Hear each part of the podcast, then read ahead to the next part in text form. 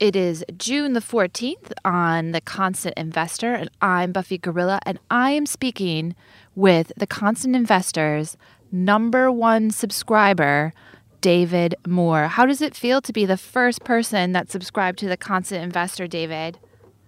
It was just an accident. I just happened to get in there first when I saw it come into existence. Have you enjoyed it since? So it's been almost one I've, year. I've, I've, I've had an excellent period since. Yes, it has it has worked out very well for me. I I enjoy the podcast on the Saturday mornings because that um, that allows me to do something while doing my um, my daily exercises. I can just sit and listen to Alan tell me what I've got wrong for the week. and David, what do you do in your life for work? Well, I'm retired now. I used to I used to work in um, information technology and health, so I've I've got expertise in those two areas. And how long were you working before you retired? Oh, I was working for thirty or forty years. I I was a specialist in intensive care medicine, and I was a an information technology consultant in the health sector, and um, then I consulted for myself and I retired for now about oh, six or seven years ago. What do you do to fill your time? Um, well, I still write a blog, which keeps me pretty busy, and I have to have to keep a close eye on most of my investments because they're a, a very very flaky little collection of ideas. When did you get your investments start? Uh, I started uh, basically with the onset of the internet and CommSec when you could um, actually buy shares online. That was the that was the stimulus. Because before then, I'd I had superannuation and stuff, but I noticed the superannuation didn't look like it was anywhere going to be enough to keep me in the style to which I aspired.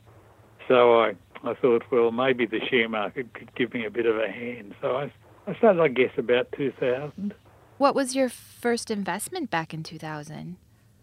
Well, it was um, it was a couple of little health IT companies. A company called um, Health Communications Network, which wound up getting taken over by Primary Networks, and um, a couple of other little things like that.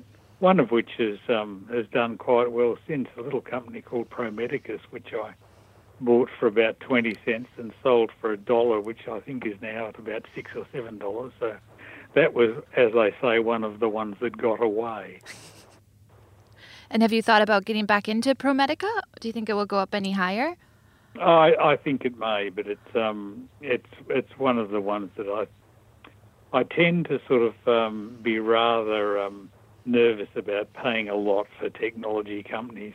Um, they they sort of their valuations can often feel a little bit detached from their prospects, and uh, I think Pro Medicus is uh, is one of those. It's only a tiny company to have a five or six dollar share price seems a bit unreasonable, so I'm I'm not comfortable. Do you stay primarily within the IT and medical sector? I've got a very unbalanced portfolio compared with the index. Um, I guess 20, 25% of my investments would be in the health sector. Then I've got sort of some of the, the banks, both the regionals and the, the main ones. Then I've got, um, I used to have Woolies and Wesfarmers. I now only have Wesfarmers. And I used to have um, other sort of, um, other slightly diverse things, but um, over the years, I've been in and out of things like sort of um, JB Hi-Fi and the retailers because they all seemed to cause trouble. And then we had, um, you know, I did used to have Computershare for a long while, but that started to. They all seemed to become stuck. So I've sort of really moved to a a, a view. Um, that you know, much like sort of Buffett's comment about sort of um, being prepared to pay for a reasonable amount for a really good company. I don't worry too much about deep value because I find that many deep value investors tend tend to buy things that are very, very dangerous and have a proneness to go broke, just like um, Channel 10 has today.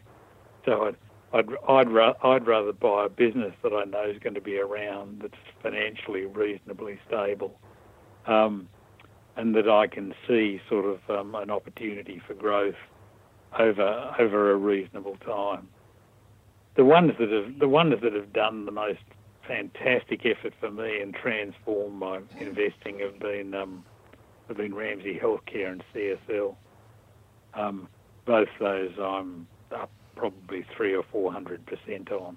Do you still have CSL? Because I know a lot of our other curious investors mentioned that that was one of the stocks that they hold as well. Yes, I still I still have it. I I, I bought in and uh, I watched the share price for about three years and it went nowhere. And I sold a little bit, but I thought, listen, I'm going to hang on to a good deal of this.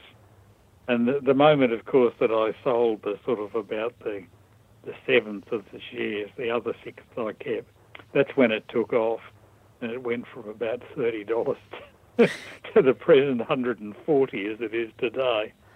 So that was a, that was a good save. Um, and Ramsay, I, I I think I bought those at um, oh of the order of um, five or six dollars, and uh, I've taken profits on them twice, um, so so that um, in fact the shares owe me not a cent, and I've still got the, a very substantial number of them because I've I've moved um, moved out of sort of you know probably got rid of the order of two thirds of my holding, but I've still got a very large holding comparative to my. I do I do try to follow the rules of not having too much more than about five percent in any stock. And um, these days I use ETFs uh, much. I probably got my my personal portfolios are now probably about half to 60% ETFs, 40% direct shares. And are those performing well for you? They're, they're doing fantastically for me. They've been absolutely. Um, because the, the superannuation fund, I'm, I am wanting sort of enough yield to sort of. Um, I, I run two portfolios, one, one of which is the superannuation fund, and the other one is, is a bit more growth focused and the superannuation portfolio is where most of the exchange traded funds are. And they're, um, they're the high yield ones plus the broad market ones plus um, some international ones.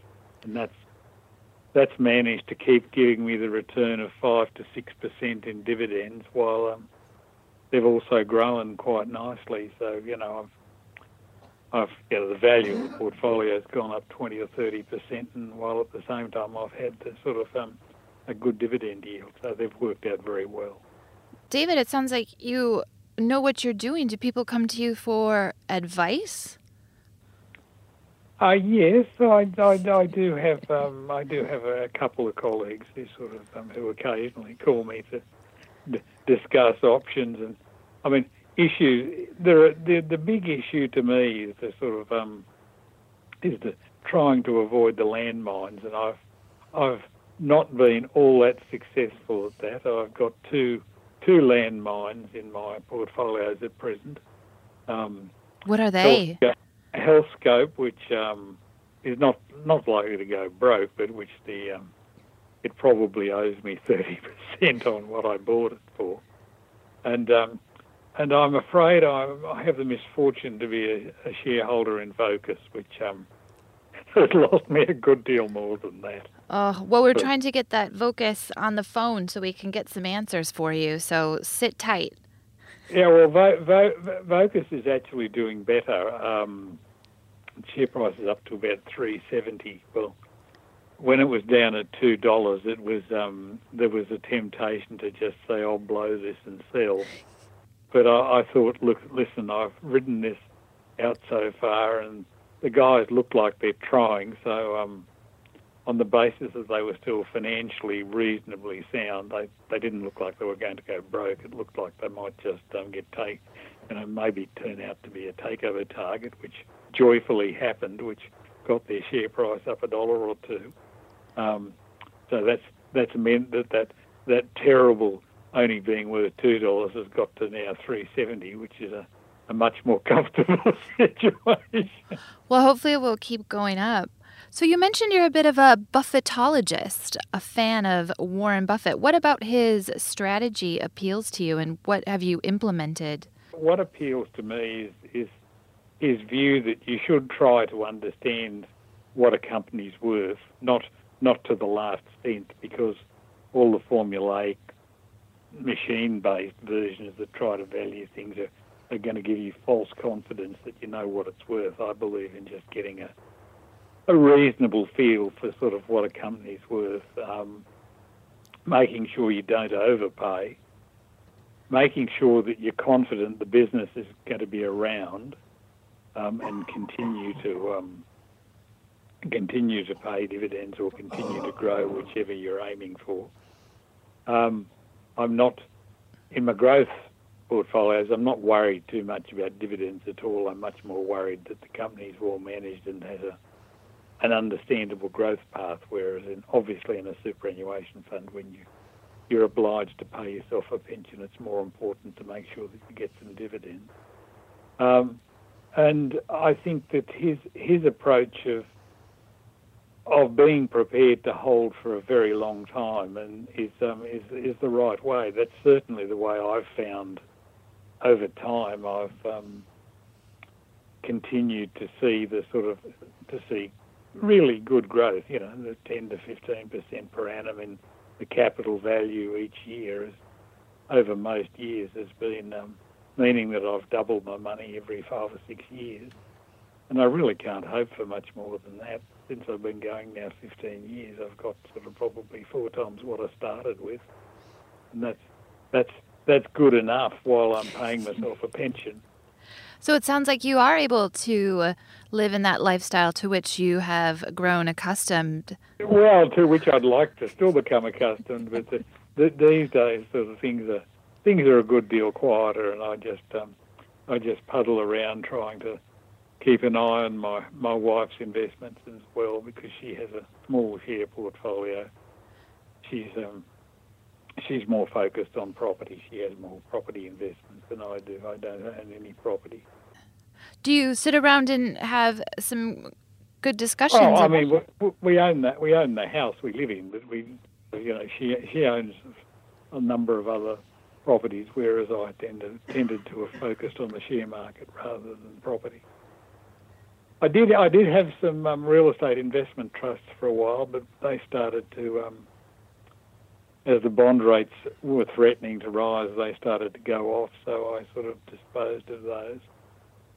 The only other thing I've done that is, um, I think, is is probably sensible from a self-managed super fund point of view is I have got a couple of managed funds um, that are exchange listed, and that um, that that that means that I can keep my entire portfolio online, but it, I do have some active management. I've got some passive management. I've got some um, so-called smart beta in terms of the high dividend ones, and I've got some um, some ordinary sort of totally passive um, broad market investments. So there's a reasonable mix.